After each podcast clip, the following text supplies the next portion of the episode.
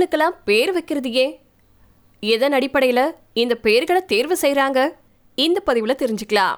ஒவ்வொரு வருஷமும் பருவமழை காலம் வரும்போதெல்லாம் புயல் குறித்த அச்சமும் நம்மள சூழ்ந்துக்குது.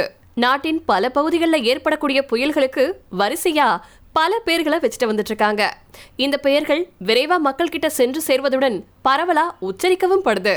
புயல் அடிச்சு ஓஞ்சதுக்கு அப்புறமும் கூட அந்த புயலுடைய பேரு செய்தித்தாள்களையும் தொலைக்காட்சிகளையும் நரைக்குது. சமீபத்தில் உருவாகி தமிழகத்தை தாக்கும் புயலுக்கு மாண்டஸ் அப்படின்னு பேர் வச்சிருக்காங்க.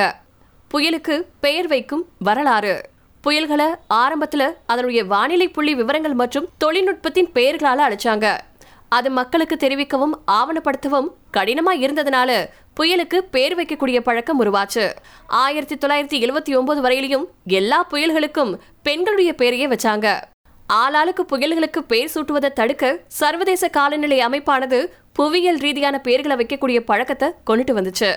இதன்படி மொத்த உலகமும் ஏழு கடற்பகுதிகளா பிரிக்கப்பட்டிருக்கு. பசிபிக் பெருங்கடல் அட்லாண்டிக் கடல் இப்படி வெவ்வேறு கடல் பகுதிக்கு தனித்தனி பெயர் பட்டியல் தயார் செஞ்சு வைக்கப்பட்டிருக்கு. வட இந்திய பெருங்கடல் மண்டலத்துல இந்தியா இடம் பெற்றிருக்கு.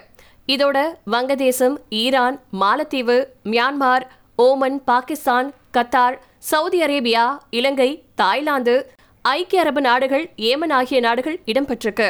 இந்த நாடுகள் வழங்கும் பெயர்களை கொண்டு ஒரு பட்டியல் தயார் செய்யப்பட்டு அதிலிருந்து அடுத்தடுத்து வரக்கூடிய புயல்களுக்கு அந்த பெயர்களை சூட்டுது சர்வதேச வானிலை மையம்.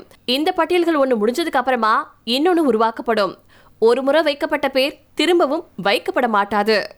புயல் வரதுக்கு முன்னாடியே அதுக்கான பெயர் சூட்டப்படுது. இப்போ வைக்கப்பட்டிருக்கக்கூடிய மேண்டஸ் அப்படிங்கிற பேரு ஐக்கிய அரபு அமீரகத்தால பரிந்துரைக்கப்பட்ட பேரா